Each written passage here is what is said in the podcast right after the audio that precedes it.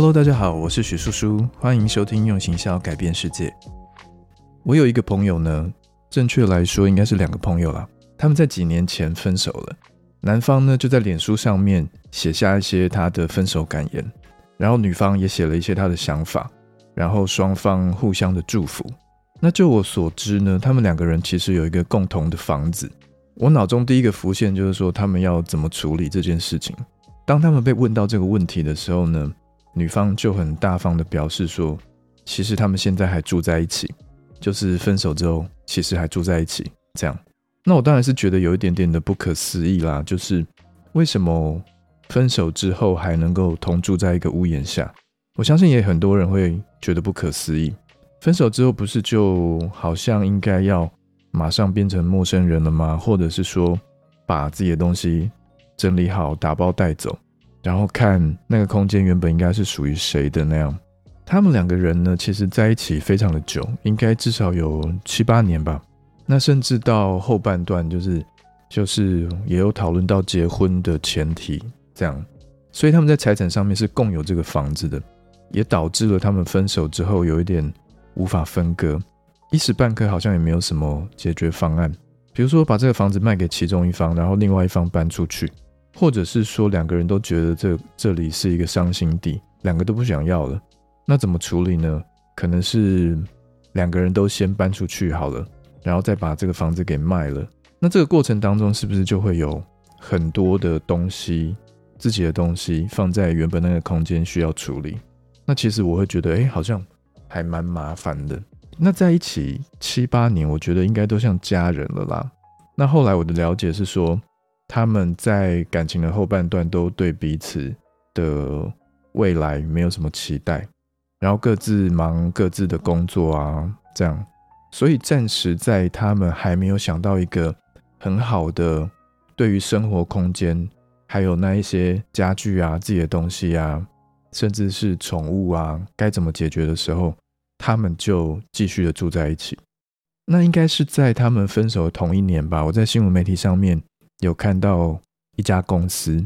在美国有一家新创公司，他们推出了一个服务，叫做帮分手的情侣搬家。那在搬家的过程当中呢，有一些 SOP，那也包含了分手之后的情感上面的协助啊、陪伴啊。或者是心理咨商的部分，那也有帮你照顾宠物、帮你找房子等等的服务，可以去协助分手后受伤的情侣。这样，当时呢，我觉得这个服务诶，好像还蛮有趣的。所以，比如说像我朋友这样子的状况之下，他们不晓得怎么去处理接下来的那一个共同生活的空间，还有各自的物品，觉得很麻烦，是不是就可以委托这样一家公司？我当时看到这个新闻的时候呢，是把它当成一个还蛮有趣的新创事业去看待它，但是我没有好好的去认真研究这个生意它到底可不可行。那过了好几年之后，时至今日呢，我想起我的朋友，他们到底搬离了那个空间没有？我也去找了一下关于这一家新创公司的资料，我发现他们连网站都不见了，就代表说他们这个生意最后结束了，没有成功这样。那为什么我当时觉得这是一个还蛮不错的灵感，也很可能在全世界都会有这样子的需求？那为什么最后会失败收场呢？我想要在这一集当中跟大家讨论一下，为什么一个貌似很有创意、很有讨论度，甚至上骗了各大媒体的一个新创的公司一个点子，最后会失败？那先讲结论，除了合伙人之间的一些个人因素，或者是资金。以外，我觉得很多时候都是欠缺了市场分析，还有长远的规划。那在这一集当中，我也会讲一个我曾经自己创业失败的例子。我在 EP 时有提到所谓的孤独经济嘛？我讲到有一个日本很有名的网红，他在 Twitter 上面有四十几万的 follower，他提供了一个服务叫做无声的陪伴，可以陪你去任何想去的地方，做任何想去的事情。但是他也不会跟你多说话，只是陪在你的旁边，然后什么都不做。他是一个三十几岁的男生，他在媒体采访的时候有说，有一些女生会请他在分手的时候一起去前男友家，然后把这些东西拿回来。当时我也觉得蛮有趣的，就是这个男生他面对那个前男友的时候会如何自处？我想 maybe 很可能就是很礼貌的站在旁边，然后跟前男友鞠个躬，说：“哎，sorry，我只是陪这位女士来拿以前的东西，我跟她并没有情感或是友情上的关系，我只是一个受委托的人。”这样，那这个人所提供的服务呢，其实并不只有这个啦，他并不局限你想要做什么事，你要找他干嘛都可以。那会有人想要。请他去前男友家拿东西，那就是消费者自己产生的一个需求，因为这边有一个提供服务的人，然后他去运用这个服务。其实我觉得每一个生意在刚开始的时候呢，都有一个差不多的逻辑。第一步通常就是你要扩展自己的知名度，让更多人认识你这家公司。所以不管是帮你分手搬家，或者是说我提供一个人，看你想去做什么。话题性好像都是足够的，可以抓到所谓的新闻媒体的眼光，能够抓到消费者的关注。但是为什么日本的男生可以成功，那美国这个分手搬家公司却最后失败呢？我觉得很有可能是因为这家公司自己把市场给做死了。如果我们用消费者的角度去想一下，分手搬家的时候呢，如果是一般人的心态，是不是优先会想到我们的家人或者是朋友？那除非东西真的很多嘛，那我们很多时候应该是不需要搬家公司的。那第二个是人的一生会有多少次去面临到分手搬家这件事情的机会呢？所以他就算发生了一次服务，帮我解决了我的难题，但是接下来再下一次我要再需要这个服务的时候，搞不好是两年后、三年后、五年后啊。所以这个公司抓到了消费者跟新闻媒体的眼光没有错。但是它并不是一个刚需，它能够解决一些问题没有错，但是它的市场并不够广。那再来，我想讨论一下所谓商品雇佣的逻辑，就是为什么我要运用你雇佣这个商品、雇佣这个服务，同时我会考虑到有没有替代方案。搬家这件事情其实有太多的替代方案了，当然你优先会想到有没有朋友或者是家人，市场上也有非常多的搬家公司，对不对？当我们考虑到商品雇佣的逻辑的时候呢，就可以去了解到市场上有哪一些竞争者。我们先假设这个市场够大好了，就是如果说有很多人都面临分手的这个状况，然后看到这家公司所提供的服务也产生兴趣，那如果你经历过搬家这件事情，你就会知道搬家有几个程序嘛。第一个是整理东西，然后丢东西，断舍离。然后第二个是打包装箱，然后第三个是搬走。那搬走之后，事情也还没有结束，就是你要重新有一个地方能够安置你自己，有一个地方能够安置那些东西。台湾的搬家公司呢，其实会有提供帮你打包的服务，那费用也不贵，就是算实薪的。我们就是先把比较昂贵的东西、比较私密的东西自己包起来，其他的东西呢，他就会帮你大概的分类，然后全部装在箱子里。然后在箱子的外面写上里头有什么东西。那所以分手搬家公司它有提供延伸的服务，就是除了帮你把东西拿回来、帮你安置好之外，它还能够提供你暂时居住的地方，然后还有你在分手之后很伤心，也提供你陪伴、照顾宠物，还有心理咨商的服务。所以这家公司如果拆解开来，应该看起来是有三块生意。第一个叫做搬家跟仓储。然后第二个类似 Airbnb，那第三个呢是分手后的情绪支持，还有心理智商，等于是把三个不同的行业打包串联起来，变成一个新的行业。乍看之下是蛮有噱头的啦，就是话题性十足。但如果执行起来的时候呢，就是我们去分析起来的时候呢，会发现它在这三块生意上面呢，都在缩小原有的受众族群。先看他第一个生意就是搬家公司。如果是如果是一般的搬家公司，他并不会只锁定分手后搬家的这个群众嘛。只要有人想搬，他就帮忙搬。那如果有一百个人想要搬家的时候，有几个人是所谓分手要搬家的呢？搞不好只有两个、三个、五个。所以，他光是搬家公司的这一块生意，这个 BU，他就已经在缩小市场规模。然后再来是陪伴跟照顾。他们有宠物照顾服务啊，健身服务啊，那其实都已经是很成熟的市场了。有所谓的专家在这个领域耕耘了很多年。那临时的住宿或者是帮你找房子，那这块又在跟 Airbnb 还有房仲网竞争。那心理咨商这个部分也是自己缩小了市场规模，因为心理咨询师能够处理的客户、能够服务的对象也不只是分手之后的人嘛。那他把这三块结合在一起的时候呢，其实还产生了一个附加的问题，就是收费的问题，因为你同时要找这样一家顾问公司去帮你整合所有的服务。所以在分手这个 SOP 里头呢，他就要支付很多的费用在上面，搬家也是一个费用，住宿也是一个费用，然后心理之上也是一个费用。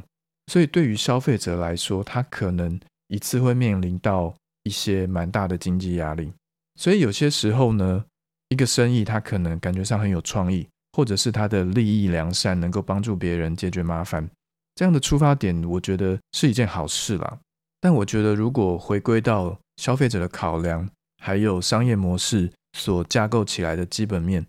才能够把一个服务或者是公司慢慢的推广出去。我自己曾经有一个创业失败的案子，跟这个案例其实有一点像。我们有一个很有话题性的产品，也抓到眼球，有非常多的媒体报道，初期的生意也很好。但是呢，跟这家公司一样，我们自己锁死了市场，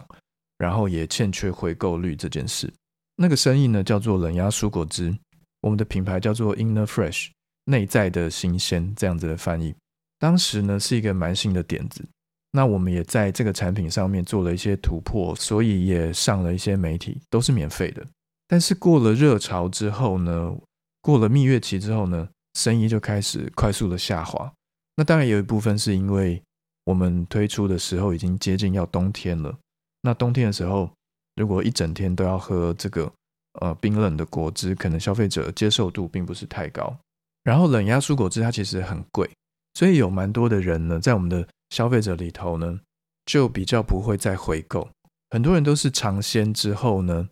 喝了一次两次。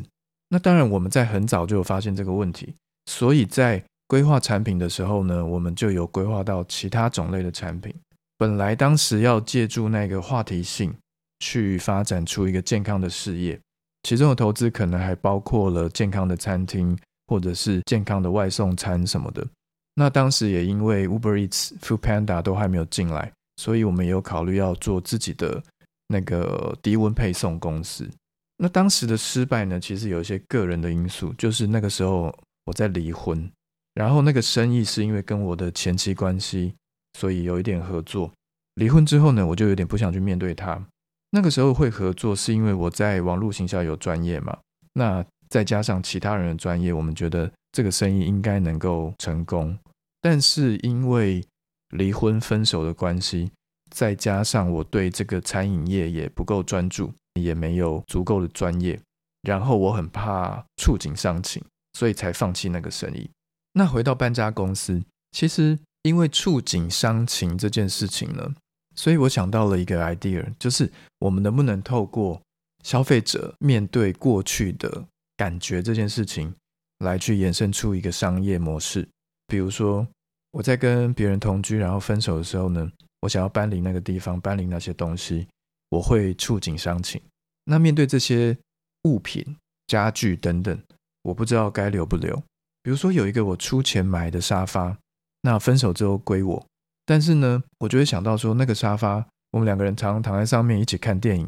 那我会触景伤情，所以我要把它搬到我新的地方吗？还是我要送给人呢？还是我要卖人呢？还是我要丢掉呢？所以这件事情对于分手的人来说呢，它是一个蛮严重的麻烦。那再加上分手的时候很难过，没有什么动力，然后你还要去处理这件事情，所以就显得更麻烦。所以搞不好我们能够提供一个服务，就是，所以搞不好这家公司能够提供一个服务，就是当你想搬家的时候，当你在面对这个家具感到很困扰的时候呢，我就用便宜的价格收购它，因为你会触景伤情嘛，所以对于这些东西，你也可能就比较便宜的可以把它卖出去，那这家公司就可以收购到一些品质还不错，但是取得成本很低的家具或者是家里的东西，只要在郊区有一个仓库。应该就可以开始这个生意了。那我觉得面对旧的东西，或者是分手搬家这件事情的时候呢，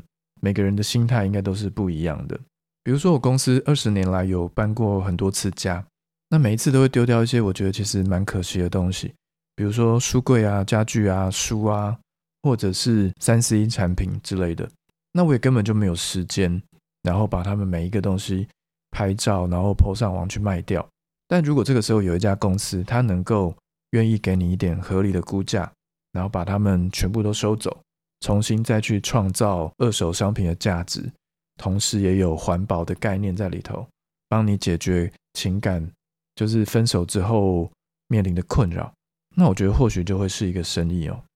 我记得在 Netflix 有一个影集叫做《正妹 CEO》，英文叫做《CEO Go Boss》，女孩老板这样，里面他就有演到说，他去人家的丧礼。购买那个过世老人家的衣服，那其中他可能就会挖到宝啊，比如说香奈儿的大衣，或者是几十年前那种经典的牛仔外套。但是其他的家人呢，可能就怕触景伤情，一方面也可能不懂旧衣服的价值，然后处理掉那些东西有点麻烦。诶，看到有一个人他愿意大量的收购，家人就很快的用便宜的价格把它卖出去了。那这个影集就在讲这个女生她创业成功的故事。我自己是看小说的版本啦，因为当时我的工作比较忙的缘故，里面有一些创业的灵感，或者是说她奋奋斗的心路历程可以参考。OK，最后帮大家总结一下，分手搬家公司的概念呢，我觉得是充满创意的，它可以解决情侣分手后的一些困扰的状况。但是一个成功的创业呢，不仅仅需要一个好点子，还要深入的去了解市场的需求。还要有正确的定位跟持续的创新。那这家公司呢？我们看到了所谓的市场需求不够，还有跨界竞争、价格策略跟回购率的问题。那这些事情呢，让这个生意充满了挑战。所以最后，虽然他们有一个非常好的 idea，但最后却很可惜的失败了。创业呢，我觉得不是目的，而是一个验证跟实践的旅程。如果你有一个很棒的灵感，那我们需要的是不断的去修正它、验证它，让它能够解决消费者的困扰，更符合大众的期待。那以上就是我今天分享的内容：爱情创业与纸箱，一个好点子，分手搬家公司为什么最后会失败？如果你有任何想法想要跟我讨论，或者是任何的问题，都欢迎在我的 IG 上私讯给我。我的账号是 Uncle Joes。uncle 点 j o h s，感谢你的收听，我们下次见喽。